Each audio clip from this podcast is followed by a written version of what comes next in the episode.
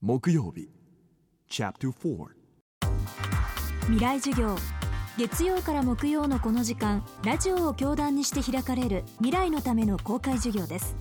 今週講師としてお迎えするのは医師で医学博士の根頃秀幸さんです。ハーバード大学医学部で内科教授を務める一方ブリュッセル自由大学やミラノ大学の医学部にも席を置き東京大学附属病院でも臨床研究に当たっています。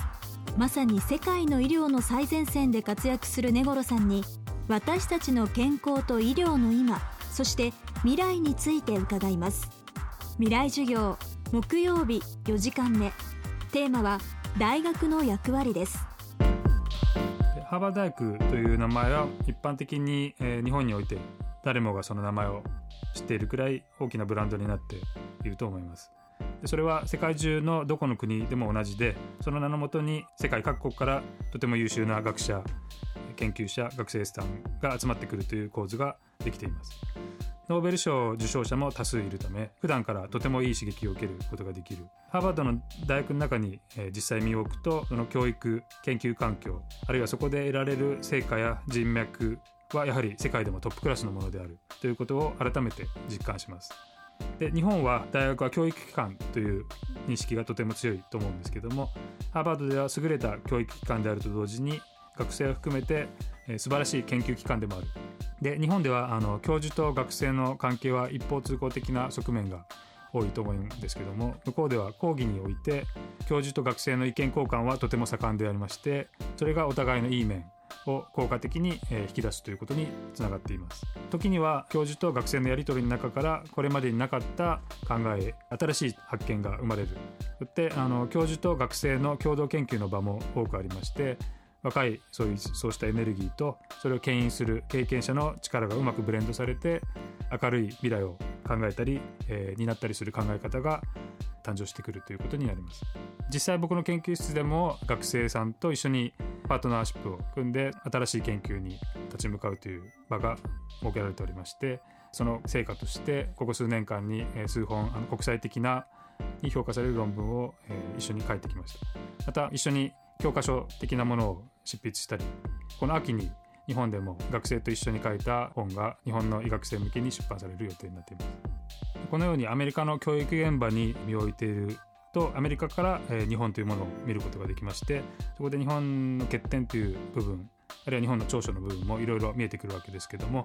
特にアメリカではインプットされたものを十分消化整理してさらにアウトプットに持っていけるようなそこまで大学の教育の中で完成しているわけです。日本ではなかなかそういうパターンがないのでそのアメリカで学んだ教育スタイルというものを日本に持ってこようというプロジェクトを今考えておりまして来年の4月を目標に青山に事業構想大学という大学を作ろうというふうに僕自身のプロジェクトとして考えているところであります。日本という国はとても古い歴史と、えー素晴らしい文化を持った国なんですね。それを忘れることなくただ目先のことだけではなくて長期的な視野に立った考え方を磨いて自信を持って世界をリードする国にしていってほしいというふうに思います。そのために、えーまず皆さんが、えー自分自身の体と向き合って健康長寿を実現していってほしいそういうふうに思います。今週はハーバード大学内科教授根頃秀幸さんによる講義をお送りしました。根頃さんは来年の4月から日本で新たな大学院大学を立ち上げる構想にも携わっていらっしゃいます。学部卒業者や社会人を対象に医学経済法律の専門教育を行う予定。日本でも学んだ知識や技術を実際の社会で生かす取り組みがスタートしています。ここで未来授業の特別講義朝日地球環境フォーラム2011ライブトーク私たちの進む道 with 未来授業開催のお知らせです。宮台真司首都大学東京教授岡田武史サッカー日本代表前監督の2人を講師に迎えこれからの日本さらには私たちの立ち位置など論じ合います。岡田武史です。今回はサッカーではなくて日本人と環境をテーマにみんなとこうバトルみたいなのができればいいかなと思ってます。9月17日土曜日午後1時から会場はホテルオークラです。参加をご希望の方は東京 FM のトップページ www.tfm.co.jp からご応募ください